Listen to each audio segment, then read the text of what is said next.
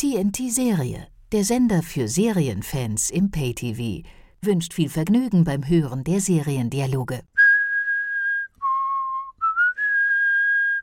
Seriendialoge. Ein DVDL-Podcast von Ulrike Klode. Und da bin ich wieder mit einer neuen Ausgabe des DWDL-Podcasts Seriendialoge. Ich bin Ulrike Klode und heute reden wir hier über eine, tada, deutsche Serie. Und die Hauptfigur meldet sich folgendermaßen am Telefon.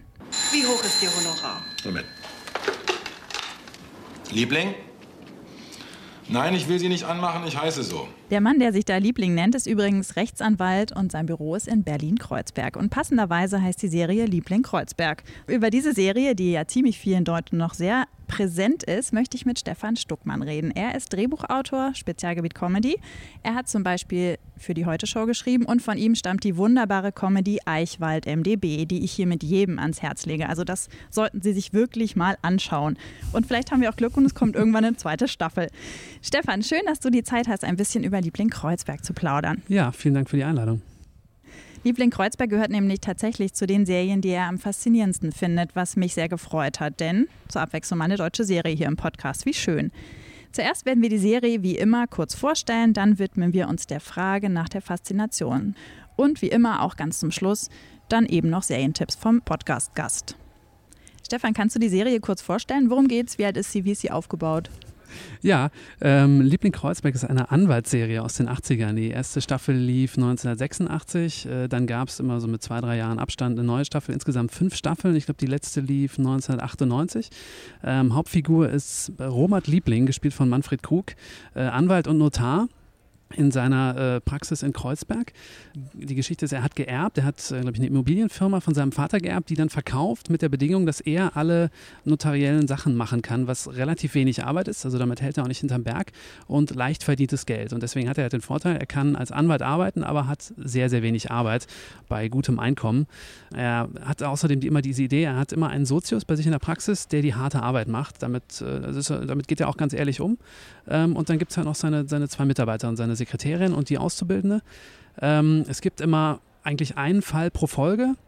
Ist hauptsächlich vertikal erzählt und dann gibt es noch ähm, so die Nebengeschichten sind immer vor allem er und seine diversen Frauengeschichten und immer so ein bisschen sein, sein Sozius oder irgendwas, was bei der Sekretärin los ist. Das ist die grobe Handlung. Liebling Kreuzberg zu antworten, wenn man nach den Serien gefragt wird, die man am faszinierendsten findet, das ist doch echt ziemlich ungewöhnlich. Ich habe die früher, ja klar, auch geguckt ja. und ich mochte sie auch ganz gerne, aber ich fand sie jetzt auch nicht so prägend. Wann hast du sie das erste Mal gesehen? Nicht so prägend, okay ich finde es, also ich, als Autor habe ich natürlich auch einen anderen Blick auf solche Sachen, weil ich äh, tatsächlich, glaube ich, dann, dann, fühlt man sich der deutschen Sprache verbundener und einfach dem, ähm, so dem, dem deutschen Serienoutput der letzten Jahrzehnte, da, wo ja auch nicht so viele spannende Sachen dabei sind. Aber ähm, Liebling Kreuzberg ragt für mich deswegen so, so hervor, weil es einmal, ich glaube, die einzige Serie ist, ähm, also neben so Sachen wie Lindenstraße oder, oder Schwarzwaldklinik, an die ich mich wirklich ähm, aus meiner Jugend erinnern kann. Also ich kann mich tatsächlich daran, daran erinnern, wie ich als, äh, als, als, kleiner Junge neben meinen Eltern auf dem Sofa saß und Liebling Kreuzberg geguckt habe. Wie alt warst du ungefähr, weißt du es? Ähm, das muss irgendwann in den 80ern gewesen sein. Also ich denke so, ich weiß nicht, ob ich Wiederholung geschaut habe damals oder ob das so die Erstausstrahlung war, aber ich war wahrscheinlich so sieben oder acht Jahre. Ich kann mich auch erinnern, so spätere Folgen in den 90ern haben wir auch noch geguckt. Ähm, also ich bin Jahrgang 82. Ich habe gestern zum Beispiel, in der ersten Staffel gibt es eine Folge, da äh, äh, die, die spielt hauptsächlich im Supermarkt, weil es gibt so einen Geiselnehmer im Supermarkt und er geht einfach rein und bietet sich so als, äh, als Geisel an, um, um die Situation zu lösen und so ein bisschen zu, zu handeln. Und die ist aus der ersten Staffel von 86. Ähm, die werde ich wahrscheinlich nicht mit vier Jahren geguckt haben, aber ich, ich glaube, da war ich wahrscheinlich ja, sie, acht oder neun, vielleicht sieben, als ich die gesehen habe. Ich kann mir auch gut vorstellen, dass ja dann immer die alten Staffeln wiederholt wurden, bevor dann die neuen gezeigt wurden, da ja immer Pausen zwischen den Staffeln ja. waren. Also, also wie du es ja vorhin ja. schon sagtest, mehrere Jahre ja, teilweise. Kannst du in drei Stichworten sagen, was du daran so faszinierend findest? Ja, ich glaube, das erste ist äh, einfach sehr so meinem Autoren-Nerdtum geschuldet. Ich finde das faszinierend, weil es eine klassische Autorenserie ist. Also Jurek Becker, der das geschrieben hat, ähm, war jetzt nicht der Showrunner, wie man es heute machen würde, aber hat tatsächlich ähm, das alleine geschrieben hat es äh, Manfred Krug auf den Leib geschrieben. Die beiden kannten sich auch schon ewig. Ich glaube, als sie Anfang 20 waren, haben wir eine Zeit lang in einer WG, WG zusammen gewohnt. Ähm, das heißt, der wusste genau, für wen er es macht und er wusste auch genau, was er macht und er hatte auch alle Freiheiten, um das komplett zu gestalten. Ähm, und das finde ich total faszinierend. Ähm, der zweite Punkt, der mich daran ähm, immer gereizt hat und äh, mich auch immer das, dran hat, hat dranbleiben lassen, ist, dass es wirklich ganz, ganz toll geschrieben ist. Ähm, die Dialoge sind super. Es ist für die, für die damalige Zeit äh, relativ schnell. Es ist extrem originell. Es ist auch sehr lustig. Ähm, die Figuren sind auch alle toll gezeichnet. Also es ist auch, ähm, was eigentlich auch sehr, sehr modern. Ich meine, die 80er waren ja auch schon äh, in, in dem Bereich eine vergleichsweise moderne Zeit, aber du hast ähm, Figuren, die alle auf eine bestimmte Art schablonenhaft sind, dann aber auch immer gebrochen. Also auch gerade die Hauptfigur Robert Liebling ist, ist ein unglaublicher Macho eigentlich, ähm, aber auch äh, einfach ein, ein, sehr selbstironischer Macho. Also er ist äh, auf seine Art sehr altmodisch, auch im Umgang mit Frauen, sucht sich aber immer Frauen, die ihm ebenbürtig sind und von denen er Kontra kriegt. Und es steht für ihn auch völlig außer Diskussion. Also irgendwie so eine, so eine dumme, einfache Blondine wird ihm, fände er, fänd er überhaupt nicht spannend. Und ähm, das, äh, trotz seines Egos und seines Selbstbewusstseins ist ihm völlig bewusst, dass er scheiße aussieht. Ähm, und das ist halt, in jeder Figur findet sich so eine interessante, ironische Brechung, aber die die Figur irgendwie ähm, einfach total erdet und, und viel menschlicher macht. Und ähm, das, das hat mich immer fasziniert.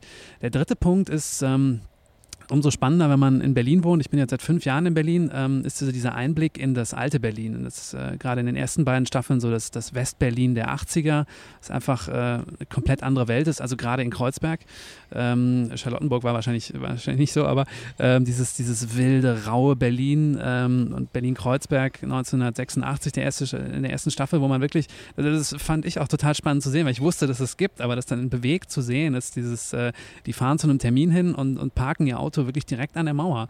Äh, Manfred Kuck macht noch irgendeinen Witz darüber, irgendwie so sieht deutsche Wertarbeit aus äh, und laufen zehn Meter an der Mauer lang und gehen in irgendein Haus rein. Und ähm, das, ist, das ist total interessant zu sehen. Und das ist auch im Laufe der Jahre, äh, im Laufe der Staffeln verändert sich das so ein bisschen. Dann, ich glaube, die dritte Staffel spielt 1990, dass die Mauer gerade gefallen und äh, dann ähm, wechselt, oder ich glaube, es ist in der vierten Staffel, in der seine Praxis dann aus Kreuzberg ähm, wechselt Richtung, ich glaube, erst, ich glaube, es ist erst Mitte und dann Prenzlauer Berg oder so, aber wo man dann äh, quasi, also es, äh, die ganze Serie ist auch ein tolles, ähm, tolles Zeitdokument dieser Stadt ähm, und, und bildet diesen, diesen Wandel total gut ab. War die Serie auch mit einem Grund für dich, nach Berlin zu ziehen? Ähm, höchstens unterbewusst. das kann ich jetzt nicht. Äh, ja, ich, Weiß ich nicht, da müsstest, müsstest du mit meinem Therapeuten drüber reden. Da ich, gebe ich dir gleich auch nochmal die Nummer. Aber als du dann nach Berlin gezogen bist, ähm, bist du dann auch so ein bisschen mit, nicht Manfred Krug, aber mit Robert Liebling Augen durch Berlin gegangen? Oder war die Serie denn doch nicht so präsent im Kopf? Ich glaube, ich glaub, dass das Spiel tatsächlich alles eine Ebene tiefer. Also das, das ich, bei mir passiert das heute noch, dass ich irgendwo lang gehe und denke so, ah, hier war hier nicht mal eine Folge Liebling Kreuzberg. Ähm, oder dass ich, dass ich, wenn ich so mit Abstand immer mal da reingucke, mir eine Folge anschaue, dass ich, dass ich umgekehrt irgendwas sehe, wo ich öfter bin und dann äh, in dem Moment, wo ich dann später wieder da bin, das so, das so im Kopf so schön, schön aneinandersetzen kann. Ähm, das habe ich total oft, aber ich glaube, dieses tatsächlich, ob das ein, mein Berlin-Bild geprägt hat, ja, wahrscheinlich schon. Also, wenn ich überlege, wie viel, also wie, was weiß ich denn oder woher weiß ich Dinge aus dem Berlin der 80er? Das ist wahrscheinlich irgendwie, ich weiß nicht, äh, ich, ich habe eine, eine Doku gesehen über die Musikszene in Berlin der 80er, dann habe ich Liebling Kreuzberg geguckt. Ähm, ich weiß, bei meiner Oma habe ich immer Praxis Bülowbogen geguckt, kann mich aber kaum noch daran erinnern. Das ist ja ein ganz anderes äh, Berlin als das, was in Liebling Kreuzberg gezeigt wird. Das ist ein total anderes Berlin, ja. ja. Aber ansonsten kenne ich das, glaube ich, Berlin der 80er nur aus Fotos. Ähm, da rede ich ja noch wieder mit Produzenten drüber, weil das ist ähm, eine erstaunlich unerzählte Zeit heutzutage. Es wurde also die, also gerade filmisch ist ähm, Ostberlin total aufbearbeitet worden, diese ganze DDR, äh, DDR-Perspektive. Aber Westberlin, der, weiß nicht, 60er, 70er, 80er, ist erstaunlich unerzählt und eigentlich ein, noch eine riesige Schatztruhe für, für Geschichten. Und ähm, also auch äh, rein oberflächlich betrachtet, wenn man nur vom Szenenbild kommt. Also was, wenn man Mad Men guckt, weiß man ja, wie sehr das dazugehört, dass man sich einfach erstmal ein Bild verlieben kann und dann den, den Rest nach und nach entdeckt. Und allein das wäre, finde ich, für, für äh, totales Argument für mehr Filme ähm, über Westberlin der 80er oder Serien über Westberlin der 80er. Du hast vorhin auch über die Figuren gesprochen. Was ist denn deine Lieblingsfigur? Man kommt eigentlich nicht, um, nicht herum um Robert Liebling, also Manfred Krug, die äh, von Manfred Krug gespielt, die Hauptfigur, die einfach äh, Träger des größten Teils der Handlung ist, auch den, den größten Teil des Humors hat, aber ähm, tatsächlich Liebling Kreuzberg ist eine, eine der Serien, wo einfach das ganze Ensemble unglaublich gut gecastet und auch unglaublich gut geschrieben ist. Also ist tatsächlich ähm, in den ersten drei, drei Staffeln sein, äh, sein Anwalt Sozius, äh, gespielt von, von Michael Kausch, der ähm, also da auch tatsächlich als, als Stuttgarter nach Berlin kommt mit seiner Familie, um hier als Anwalt zu arbeiten und dann am Ende der dritten Staffel wieder zurückgeht nach Stuttgart, für Stuttgart, weil er da beruflich eine Chance hat und wieder äh, auch so ein bisschen Krach mit seiner Familie hat, den er dadurch irgendwie zu lösen hofft. Ähm, natürlich auch schon so das, äh, der Prototyp dieses Stuttgarters in Berlin heutzutage ne? und der auch eine interessante Mischung ist aus totaler Spießigkeit und totaler Provinzialität, aber gepaart mit so einer ähm, mit so einer, mit so was Taffem, das man auf den ersten Blick nicht sieht. Also der überrascht einen eigentlich die, eigentlich die ganze Zeit und äh, ist, obwohl man es ihm nicht zutraut, ist er total gut in der Lage, sich so an diese, diese Härte von äh, dem 80er Jahre Kreuzberg anzupassen und da irgendwie auf seine Art mitzugehen.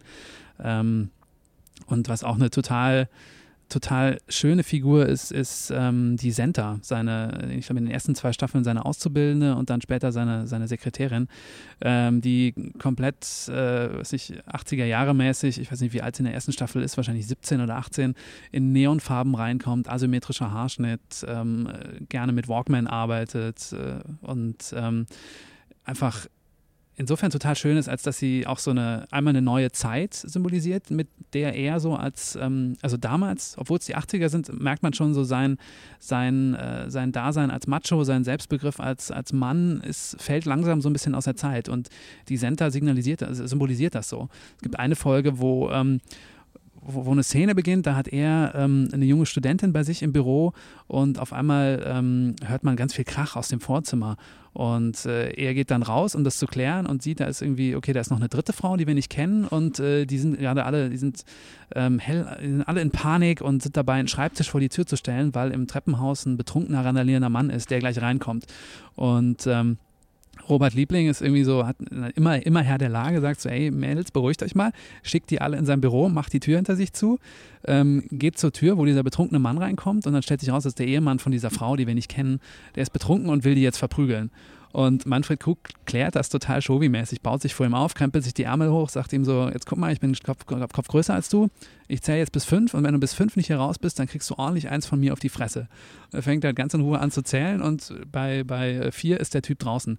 Und du guckst die Szene und denkst so, äh, das ist irgendwie ein bisschen altmodisch. Also du denkst, okay, er ist jetzt der, der, Rächer in, der, der Retter in weißer Rüstung, die Frauen sitzen alle zitternd da bei sich im Büro und äh, dann geht er zurück und macht die Tür wieder auf und dann kommt, ähm, kommt die Senta raus und äh, sagt so, ja, es war ganz schön krass, dass sie, dass sie den, den äh, großen Mann eingeschüchtert haben. Und so dieser Mann war winzig, er war zwei Köpfe kleiner als, als Manfred Krug. Und das ist einem vorher gar nicht so aufgefallen, weil er betrunken war. Und, aber es ist einfach total schön, dass die Situation, die vorher einfach so einen Schritt über diese Grenze hinausging, ähm, in dem Moment von, von, von dieser Nebenfigur dann einfach komplett eingefangen und zurückgeholt wird und ihm wird so die Luft rausgelassen. Ähm, und dann geht es natürlich weiter. Er, er hat dann natürlich eine gute Replik wieder darauf, aber das ist, ähm, das ist so total schön in der Figurenaufstellung, dass man ähm, eigentlich nie eine Figur hat, die, die zu stark wird. Alle Figuren werden immer auch in ihren Stärken und in ihren Schwächen gezeigt. Und es ist immer so ein, so ein sehr gesundes Hin und Her. Also gerade mit ihm und ähm, ist auch, auch wieder große Teile der Nebenhandlung in, in seinen Frauengeschichten ist immer, äh, er orientiert sich, hat immer wieder Beziehungen, hat dann aber auch Affären, dann haben seine Beziehungen aber auch Affären, dann ist er natürlich wieder eifersüchtig, muss wieder zurück und es ist ein total schönes Hin und Her, in dem er nie der klare Gewinner ist. Und das finde ich total schön. Du hast ja vorhin schon gesagt, dass du, äh, dass das Besondere an der Serie ist, dass sie eben äh, von Jurik Becker für Manfred Krug geschrieben wurde. Manfred ja. Krug, der ja eben die Hauptrolle Robert Diebling spielt. Ähm, ist das was, was immer gut funktioniert, deiner Erfahrung nach, wenn man halt einen bestimmten Schauspieler hat, auf den das geschrieben wird? Oder kann das auch total in die Hose gehen? Im Grunde ist das ideal. Ähm, es gibt diverse Sitcoms, die so entstanden sind eine meiner englischen Lieblings-Sitcoms ist Black Books, was auch so entstanden ist, ähm, wo auch äh, der, der Hauptdarsteller Dylan Moran, ähm, später hat er dann selber geschrieben, aber am Anfang hat er sich ähm, einfach einen, einen, befreundeten Autor gesucht, Graham Lynan, der, der ihm das geschrieben hat. Also ich glaube, das ist dann ideal, wenn die Leute sich kennen und schon genau wissen, was sie voneinander erwarten können und wenn sie auch wissen, ähm, wo, die, wo gegenseitig die eigenen Stärken und Schwächen liegen und vor allem, wenn sie die gleiche Idee haben. Ich glaube, dass dieses Autor schreibt mit Hauptdarsteller im Kopf geht genau dann schief, wenn die beiden sich noch nicht gut kennen und ähm, einfach eine unterschiedliche Idee davon haben. Also ich habe das ganz oft miterlebt, wenn Sender, also zum Beispiel so typisch Pro7, Pro7 macht immer nur Serien, wo es schon einen Star gibt. Also die, die fangen nicht an mit, äh, wir haben eine tolle Idee und jetzt suchen wir uns jemanden dafür, sondern es muss immer schon die Serie sein mit, weiß ich nicht, Christoph Meyer Herbst, Bully sowieso. Das kann dann ein Problem sein, weil das natürlich im, im schlechtesten Fall stellt das so den Entwicklungsprozess auf den Kopf dass man eine Idee hat, die vielleicht nicht ganz zu dem Star passt, aber an sich total gut ist und dann beide Seiten das einfach nicht wahrhaben wollen, dass man vielleicht besser fahren würde mit anderen Leuten. Also es, es gehört auch viel für einen Schauspieler dazu, so einen Entwicklungsprozess zu, zu steuern und meiner Erfahrung nach kann das auch nicht jeder. Ähm, ich meine, aber das ist tatsächlich ein Problem auf beiden Seiten. Ähm, also tatsächlich jetzt, um es kurz zu machen, das ist total ideal, wenn beide sich kennen und es ist total gefährlich, wenn beide sich nicht genug kennen es gibt ja dann auch Folgen von Liebling Kreuzberg, die Jurik Becker nicht geschrieben hat. Merkt man da den Unterschied deiner Meinung nach? Ja, ähm, das ist die, die vierte Staffel, die hat Ulrich Plenzdorf geschrieben, äh, auch, ein, auch ein ganz toller Autor ist. Ähm, ich glaube, Jurek Becker hatte keine Zeit damals oder war irgendwie verplant. Ich weiß gar nicht, was genau der Grund war. Und also das ist auch so, die, die Liebling-Kreuzberg-Folklore ist immer, dass man sagt, okay, vierte Staffel ist nicht so gut. Unbenommen würde ich dem gar nicht so zustimmen. Es ist definitiv anders. Und ich glaube, das, was viele Leute an Liebling Kreuzberg besonders toll finden, also diese Dialoge, viel Witz in, in, seinen, in, in, seiner Sprache, ist in der vierten Staffel nicht so stark drin wie in den anderen Staffeln. Und ich glaube, das führt bei vielen Leuten dazu, zu sagen, die vierte Staffel ist schlechter oder Ulrich Plenzdorf hat das nicht so gut geschrieben.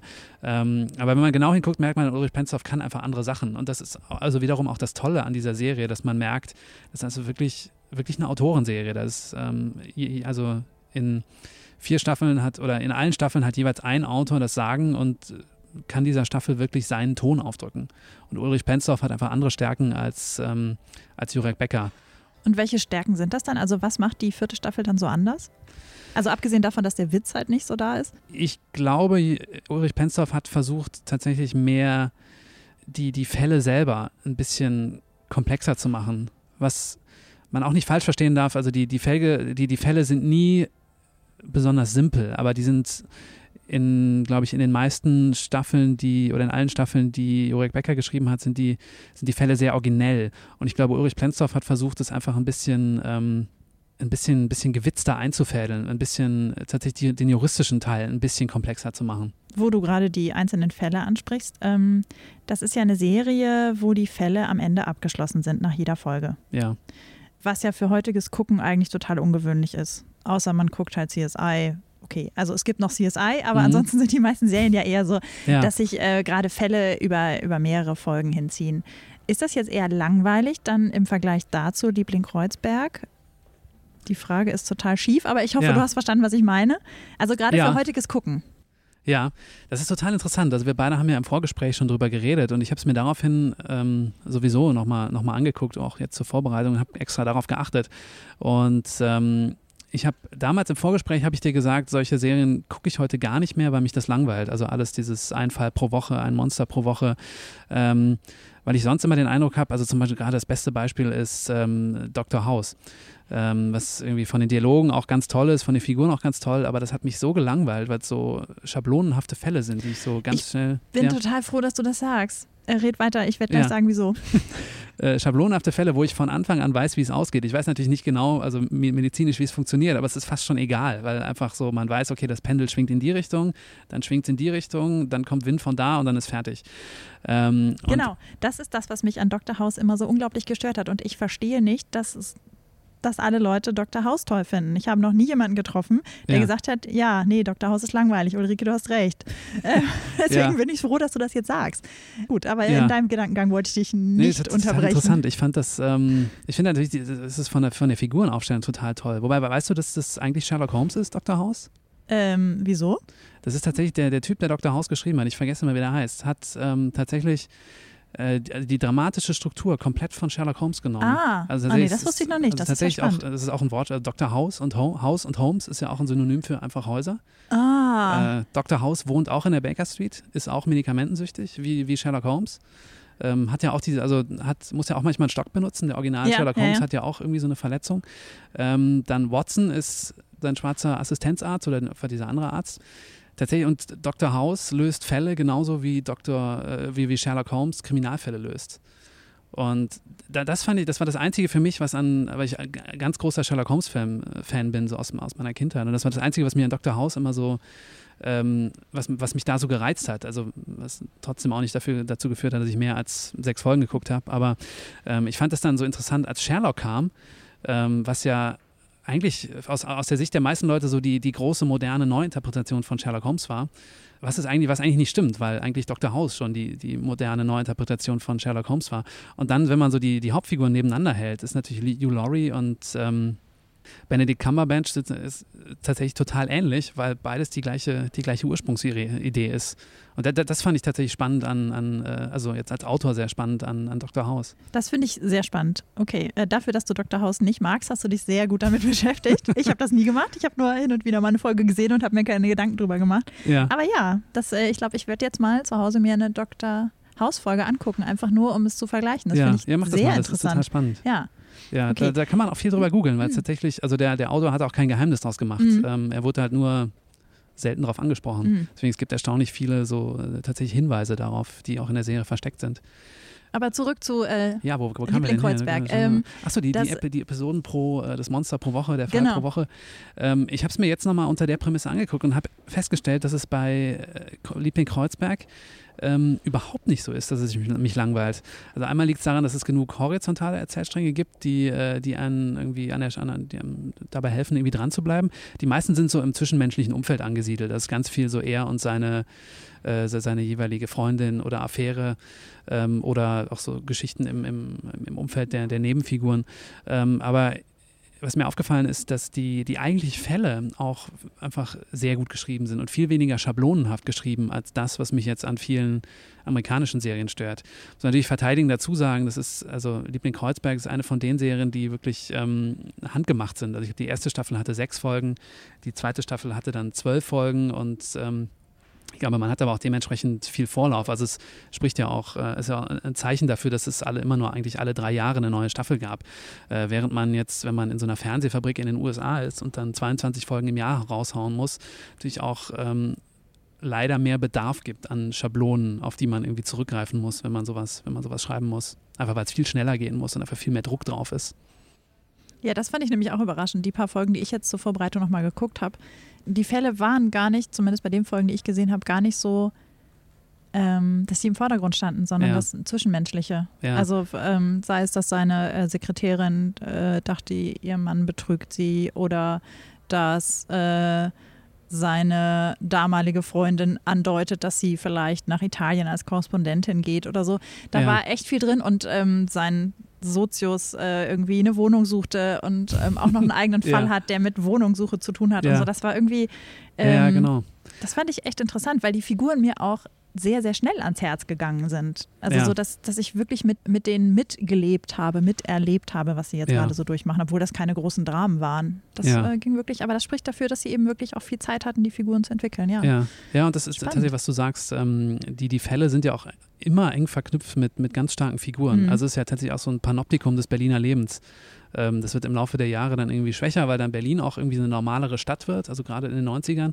Aber in den 80ern ist es ja so, ähm, weiß ich, in der zweiten Folge diese, dieser, dieser Supermarktentführer, dann in der dritten Folge, die in diesem türkischen Milieu spielt. Dann, ich weiß nicht, ich habe gestern noch eine Folge geguckt, die spielt, glaube ich, Ende der dritten Staffel, wo es darum geht, äh, um, um so eine Frau, die äh, von, so, von so einem Gigolo abgezogen wurde, der dann mit dem Geld, was er von ihr ertrickst, dann sich ein Fitnessstudio eröffnet. Und das ist also wunderbar, also Leuten in, in 80er Jahre äh, Fi- Fitnessstudio-Leggings und sonst was zuzugucken mit Leopardenmuster oder, oder neon-grün-roten Kombinationen und Stirnbändern. Wie oft hast du die Serie eigentlich schon gesehen?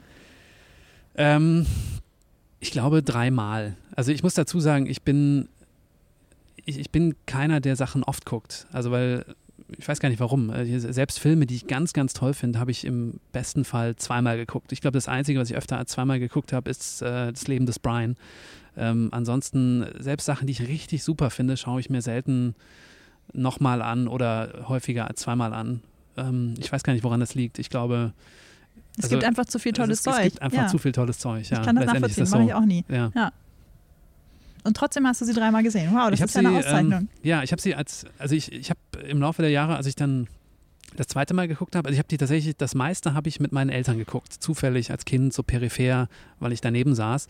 Ähm, und dann habe ich, als ich Autor war, Mitte 20, habe ich mir irgendwann mal alle fünf DVDs, äh, DVD-Boxen gekauft mit allen fünf Staffeln und habe dann äh, so nach und nach alles nochmal neu geguckt und habe tatsächlich festgestellt, dass ich das meiste kannte. Ähm, also ich konnte mich immer nur so an Bilder erinnern, zum Beispiel diese Kaufer, diese Supermarkt-Geiselnehmer-Episode. Äh, ähm, da hatte ich Bilder im Kopf tatsächlich.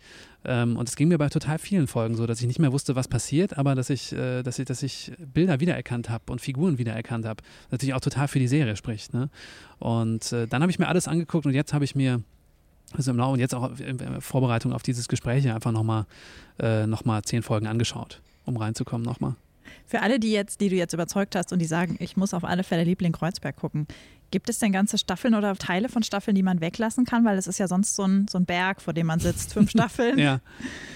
Ach, würde ich gar nicht machen. Ich würde tatsächlich einfach vorne anfangen und dann schauen, wie lange man dran bleibt. Weil tatsächlich, also ähm, ich, ich mag das nicht so gerne zu sagen, äh, ich, das ist meine Lieblingsserie, das ist die beste Staffel überhaupt, aber ähm, die erste Staffel ist schon extrem stark. Also man, ich, man merkt auch, dass in der ersten Staffel, glaube ich, entweder am meisten Zeit da war oder am meisten Bereitschaft, irgendwie sich richtig reinzuknien von allen.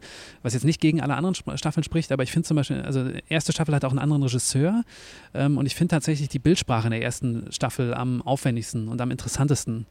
Äh, das, das lässt in den Staffeln danach lässt das tatsächlich ein bisschen nach. Ich weiß nicht warum, ob es nur am Regisseur liegt oder ob eventuell war es auch einfach eine Budgetfrage oder so. Aber tatsächlich, ähm, gerade die erste Staffel ist auch äh, in Bezug auf die Fälle und Personen, die, die vorgestellt waren, extrem stark. Tatsächlich, ich würde da anfangen und dann einfach äh, so lange weiterschauen, wie ich, wie ich Lust dran hätte. Zum Schluss noch die versprochenen weiteren Tipps. Welche drei anderen Serien, die irgendwas mit äh, Liebling Kreuzberg zu tun haben, kannst du empfehlen? Du hast mich ein bisschen in Bredouille gebracht, weil das irgendwie mit Liebling Kreuzberg zu tun haben musste. Ich habe dann, äh, ich habe ich hab natürlich versucht, das Pferd von hinten aufzuzäumen und habe dann erst mir drei Serien überlegt, die ich ganz toll finde und dann versucht, so die alle unter einen Hut zu drücken.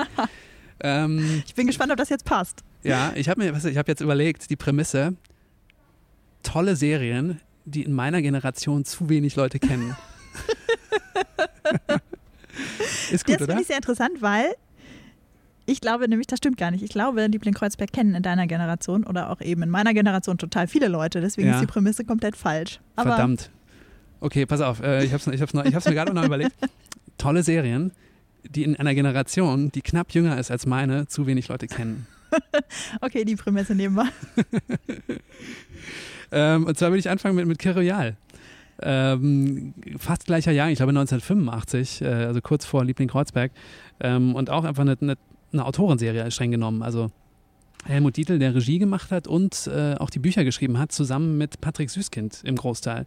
Ähm, was oft vergessen wird, aber streng genommen der Hammer ist, weil Patrick Süßkind sich einer der, einer der besten Autoren, auch einer der erfolgreichsten Autoren so der, der Nachkriegszeit in Deutschland und ähm, hat, hat, Fernsehen geschrieben.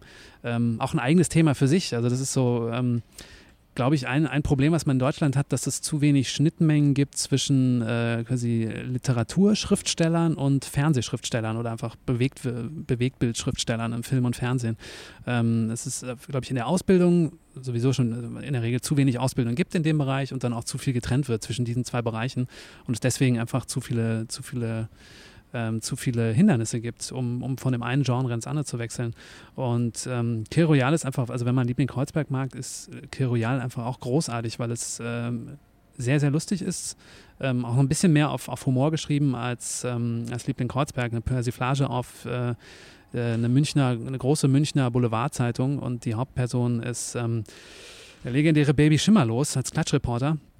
Ähm, und da gibt's, äh, ist auch leicht zu konsumieren, weil es einfach nur sechs Folgen gibt in einer Staffel und es, glaube ich, auch nie dafür vorgesehen war, zumindest nicht soweit ich weiß, äh, fortgesetzt zu werden. Die zweite Serie, die ich Leuten empfehlen würde, die knapp jünger sind als ich und äh, gute Serien übersehen haben.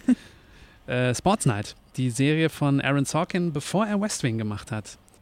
Ah, das ist interessant. Im, Im, Podcast davor ging es auch um Aaron Sorkin. Ja. Da haben wir über The West Wing geredet. Und wir haben auch über viele andere Sorkin-Serien äh, Sorkin, äh, geredet, aber nicht über Sports Night. Na, wie kann Mensch, das sein? Ja. Ja. Da habt Okay, hast du ja wirklich mal. Glück, dass du, mir- dass du mich jetzt, äh, dass du jetzt mich hier hast. Also Aaron Sorkin ist ja auch großer Sportfan. Ich glaube, sein, sein erstes, wirklich sein erstes serielles Projekt äh, war Sports Night, hinter den Kulissen einer, einer äh, Network-Sportsendung. Ähm, du lernst die, die Moderatoren kennen und die, die Journalisten und die Producer von dieser Sportsendung. Ähm, ist auch auf eine gewisse Art natürlich dann eine Parallele zu dem, was er nach West Wing gemacht hat, dieses Studio 60 on the Sunset Strip, wo es quasi um so eine Saturday Night Live-artige Sketch-Sendung geht. Hier aber noch kürzer, ist eine halbe Stunde, ähm, auch so Comedy-Drama gemischt. Teilweise auch ein bisschen unentschieden, aber trotzdem ist es ähm, trotzdem eine sehr gute Sendung und ist alles da, was, was Sorkin äh, so, so ausgemacht hat und ist auch alles schon da, was später dann bei West Wing äh, noch, noch größer zu sehen war. Deswegen, ähm, ich glaube, 45 Folgen gibt es. Ähm, das ist natürlich auch absur absurderweise immer noch ein großer Geheimtipp. So. Dritter Tipp wäre Black Books, britische Sitcom und eine meiner Lieblings-Sitcoms. Also auch ähm, eine der ersten britischen Sitcoms, die ich, glaube ich, geguckt habe, weil ähm, wenn in den, also in den 90ern groß wird und sich so, so sozialisiert mit Fernsehen, ähm, dann war es ja noch schwieriger, sich so einfach ausländische Sachen zu besorgen, die äh, nicht im Fernsehen laufen oder, oder liefen. Und ich glaube, die, die erste britische Sitcom, die ich gesehen habe, war wahrscheinlich Faulty Towers mit John Cleese. Und dann habe ich, ähm, ich glaube, kurz nach dem Abitur habe ich, ja, es muss glaube ich 2002, 2003, also die Serie ist glaube ich von 2000, es muss glaube ich 2003 gewesen sein, habe ich eine DVD mit ähm, Black Books mir in London gekauft, weil ich das irgendwo im Virgin Store im Regal gesehen habe und das irgendwie interessant aussah und ich die Prämisse mochte, weil ich irgendwie immer gern gelesen habe und dachte, eine Sitcom, die im Buchladen spielt, wie funktioniert das wohl? Und ähm, das ist tatsächlich eine der, eine der ganz großen britischen Sitcoms, unglaublich lustig, auch ähm, auch wie vorhin schon gesagt haben, gutes Autor Beispiel für so eine Autorenserie. Ähm, da gab es zwar, ich glaube, insgesamt haben da sechs Autoren dran gearbeitet, auch nur, es gab drei Staffeln, so typisch britisches Format, drei Staffeln, A6 Folgen, also insgesamt nur 18 Folgen, aber ähm, Hauptdarsteller äh, Dylan Moran, auch bekannter britischer Stand-Upper, Comedian, der zusammengeschrieben hat mit äh, Graham Linehan. Und Graham Linehan ist ähm, auch äh, legendärer britischer Comedy-Autor, der Father Ted gemacht hat. Auch ähm, ganz tolle, ganz tolle Sitcom über einen, einen Pfarrer, der auf einer, einer, Insel irgendwo vor Großbritannien so eine ganz kleine Gemeinde leitet. Graham Linehan, der danach ähm, The IT Crowd gemacht hat. Ach, daher kommt der Name mir bekannt vor. Ja, okay. Daher kennen ihn jetzt ja, die ja. meisten, ja. Und der aber damals, ähm, als er so in, in, Großbritannien Kultstatus hatte für Father Ted und den sich Dylan Moran dann dazugeholt hatte, weil er ähm, als, als äh, Serienautor noch keine Erfahrung hatte. Und die beiden haben das so auf die, auf die Füße gestellt. Es spielt tatsächlich, äh, Dylan Moran ist ähm, Bernard Black, Besitzer von einem Buchladen, äh, der eigentlich total nihilistisch ist, keine Lust hat auf Menschen, keine Lust hat auf die Welt, eigentlich nur alleine sein möchte in seinem sehr, sehr schmuddeligen Buchladen, in dem er gleichzeitig auch wohnt. Das hinten geht so eine Tür in sein Apartment, dann kann man so eine kleine Treppe hochgehen. Oben ist die, äh, oben schläft er, glaube ich, und äh, hat auch vor allem keine Lust auf Kunden. Äh, Sie sollen am, liebsten sofort, sofort bezahlen oder einfach Geld hinlegen und sofort wieder gehen. Oder am besten ist noch besser gar nicht kommen. Das ist am liebsten. Und äh, zweite Hauptfigur ist Bill Bailey glaube ich, der, einer der, der populärsten britischen Stand-Upper überhaupt, der damit auch bekannt geworden, der war vorher schon bekannt, aber damit so, glaube ich, seinen do großen Durchbruch geschaff, äh, geschafft hat, der so das, das Gegenstück ist zu, äh, zu Bernard Black. Und zwar sehr, sehr optimistisch. Der hat Buchhaltung gelernt und ist einfach so ein totaler Menschenfreund und stolpert da jetzt rein, ich glaube, weil er seinen Job verloren hat und die beiden machen diesen Deal, ey, du kannst bei mir wohnen, wenn du hier meine Bücher verwaltest die es praktisch gar nicht gibt. Also weil äh, Bernard Black hat keine Buchhaltung. Und die beiden wohnen jetzt halt zusammen in dieser, in dieser kleinen Einlieger Einliegerwohnung hinter dem Buchladen. Und dann gibt es noch ähm, Tenzin Greig, die äh, auch äh, in, in tausend tollen britischen Serien mitgespielt hat, unter anderem auch The Green Wing und dann jetzt später in Episodes. Auch eine die, wunderbare Serie. Ja, auch Nur eine tolle, tolle Serie, Empfehlung. ganz, ganz tolle Frau, ganz tolle Schauspielerin, die nebenan so einen so einen Laden hat für Tinef, Tinef und Esoterik-Kram, der aber so schlecht läuft, dass sie eigentlich genug Zeit hat, um den ganzen Tag im Buchladen abzuhängen. Und das ist eigentlich schon, es gibt, ähm, es ist total wenig Kulisse, aber es ist sehr, sehr lustig, auch ein, einfach sehr, sehr schöner, äh, sehr schöne schwarzhumorige Dialoge. Kann ich nur zustimmen. Ich finde Black Books so toll. Es ist eine ganz großartige Serie. es ist halt sehr britisch. Da muss man halt drauf, muss man halt Ja. vorher wissen. Da muss man sich drauf einlassen. Es ist schon ganz anders als Das amerikanische stimmt, Comedy ja, aber oder so. Tatsächlich immer noch totaler, totaler Insider-Tipp. Ja, sehr schön. Das waren jetzt äh, sehr äh, ausführliche Tipps, aber die waren super. Ähm, und wie immer, ähm, werde ich natürlich auch die ganzen Infos zu den vielen Tipps, die du jetzt genannt hast, noch auf die Podcast-Seite mit draufstellen. Vielen Dank, dass du Zeit hattest für eine kleine Serienplauderei. Ja, das sehr war gerne. sehr interessant. Vielen Dank für die Einladung. Gerne. Das war die letzte Ausgabe der Seriendialoge in diesem Jahr. Wir hören uns im Januar wieder. Dann natürlich auch wieder mit ganz viel spannenden Serien und auch Serien, die Sie wahrscheinlich nicht unbedingt kennen oder von denen Sie noch nicht so viel gehört haben. Ich freue mich auf Sie. Ach so, und natürlich, ich wünsche Ihnen frohe Weihnachten und ich hoffe, dass Sie über die Feiertage Zeit haben, Serien zu gucken. Seriendialoge.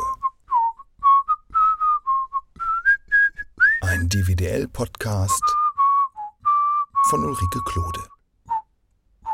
Redaktion und Produktion Ulrike Klode. Sounddesign Joachim Budde. Sie sind Seriennerd? Dann haben Sie ja vielleicht erkannt, welche Serien sich im Intro und im Outro verstecken. Schreiben Sie mir eine Mail an klode.dwdl.de.